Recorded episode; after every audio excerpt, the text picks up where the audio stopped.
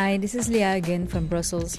Today I move from my usual favorite topics to look at another crucial one drug presence in the EU. We've been struck in the past month by the huge presence of drugs in Europe.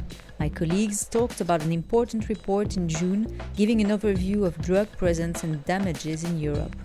Now, I wanted to follow up on these reports and see what the EU can do in this field.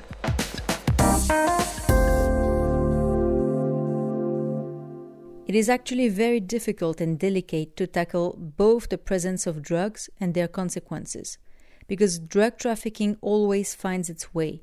We can see that in 2023, despite the knowledge and means we have as a well developed continent, the availability of drugs is still very high. The European Monitoring Center for Drugs and Drug Addiction, also called EMCDDA, had a very good overview of the situation. When they launched their annual report in June, the director of the Monitoring Center, Alexis Goosdeel, summarized the situation on the EU continent. If we want to characterize the drug situation, there are three main trends. First is drugs are everywhere. Everything can be used as a drug today, and everyone can be confronted, either directly or indirectly, to any addictive behavior, but what is also new, to the consequences of drug related violence. 10 years ago, when we were talking about drug related violence, we were talking about Central America. Today, we are talking about the European Union. Let's have a closer look at the challenges. First of all, the European Union as a bloc struggles to effectively control goods entering ports, and it leaves ample opportunity for drugs to enter the territory. They usually transit through major ports such as the Belgian port of Antwerp and in large quantities. It is also worth noting that roughly 2% of the goods entering the EU are effectively checked. So, in the following months after the drug report was released, the EU announced a series of actions around the reduction of traffic and the increase of drug seizure before they flood the market. And this is one of the most crucial aspects, according to Ruth Dreifuss. She is a former Swiss euh, president and now an active member of the Global Commission on Drug Policy. She gave me her view on the topic during a video call. Her organization brings together former heads of state and government that are keen to inspire better drug policy worldwide. Euh, des actions de police déterminées et de contrôle de douane, de, de contrôle I think that only determined police action, determined customs and container controls, and of course, exchanges of information between all European countries are crucial. But the second thing that strikes me as important, both at a European and global level, is the money that organized crime makes from drugs.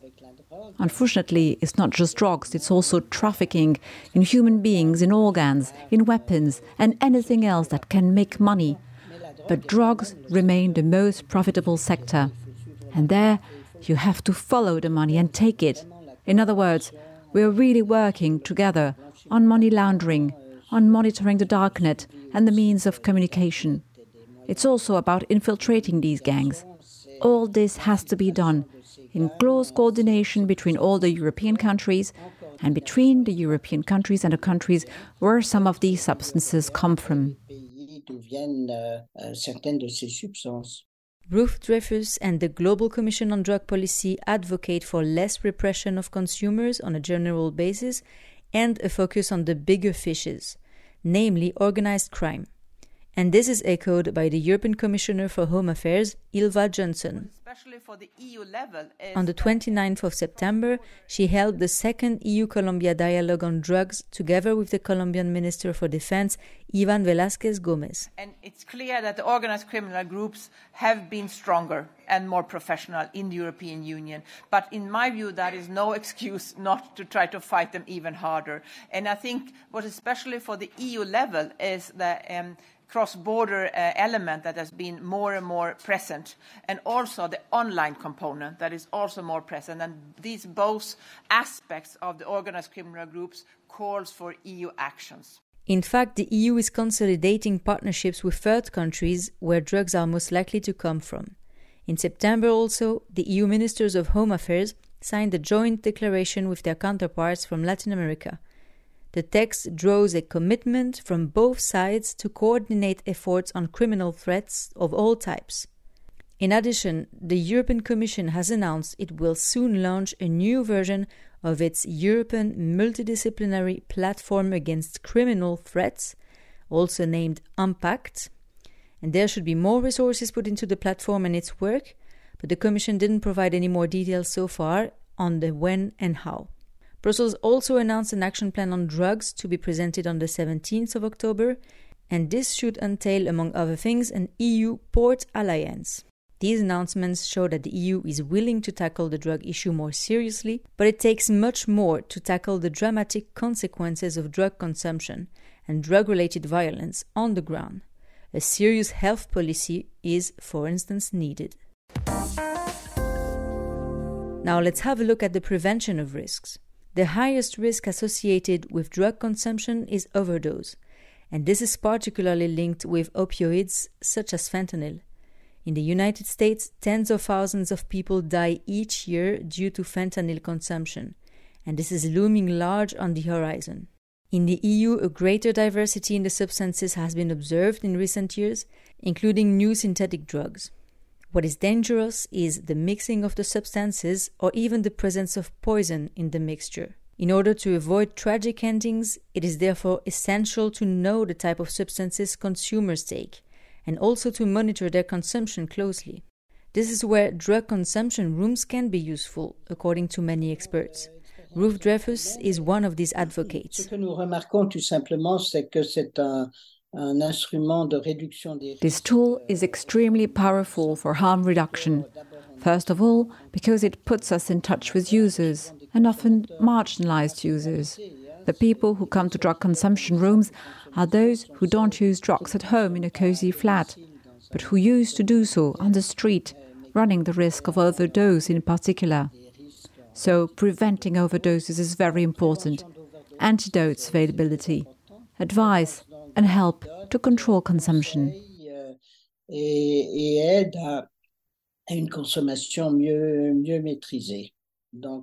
Some countries have taken this option seriously and opened drug consumption rooms in the past years. For instance, the Netherlands and Germany each count 25 of those all over their territory. Spain, Portugal, and Denmark also have a few of these. But if you take a look at the EU as a whole, the total number of such rooms was only 83 in June 2023, and most member states don't have any. Another example of good practice raised by Ruth Dreifuss are the drug testing centers. It allows consumers to have their drug checked before consumption. Her country, Switzerland, has been developing these at a rapid pace in the last years. But in the EU, only 12 countries seem to have put such infrastructure in place. Slovenia is among those experimenting the option. While these infrastructures' main objective is to protect consumers from infections, serious intoxication, and overdoses, they also open a dialogue with consumers, and this can only be beneficial for them, as Mrs. Dreifuss explained to me. In another register, it also allows the authorities to gather information on the substances present locally as well as on consumption habits. Now, these are examples of good practices, but what role can the EU play in the prevention of risks? Some things can be done to improve information sharing on consumption and risks, for instance. From July 2024 on, the European Monitoring Centre for Drugs and Drug Addiction that I mentioned earlier will become the EU Drugs Agency, and it will be given increased powers. So far, it was mainly producing reports, and they were very useful, but the mission was mostly contained to that.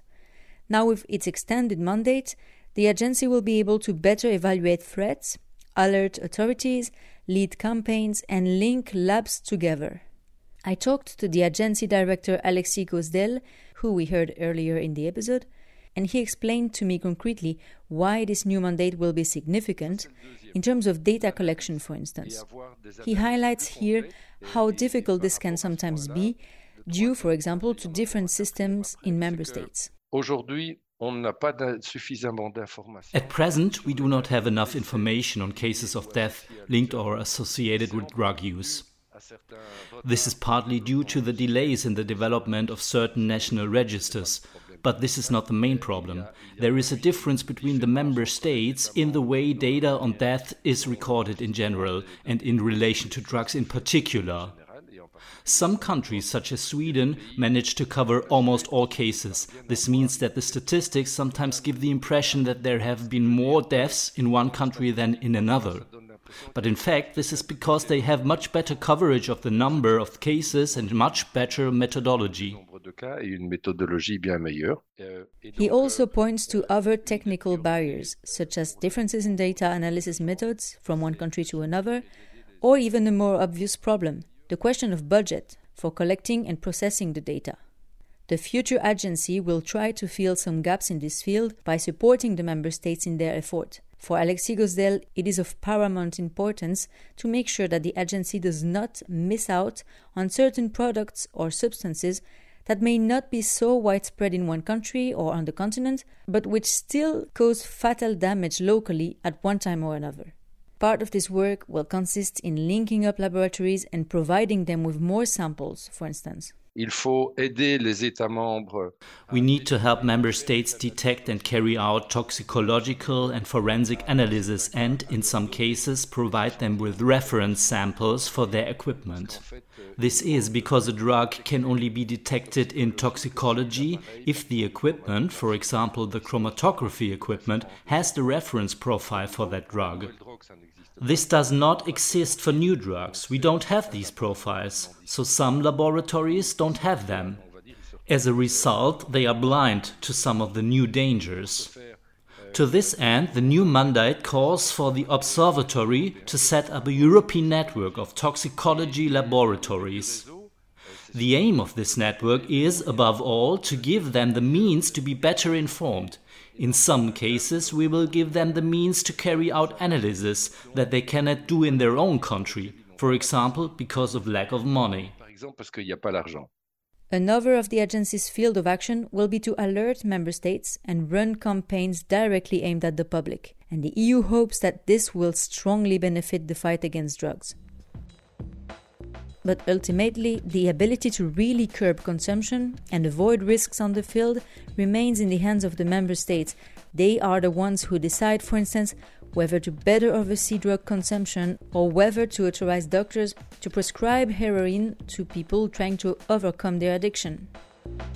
I hope this podcast was helpful for you to understand the challenges at stake and the answers the EU is giving.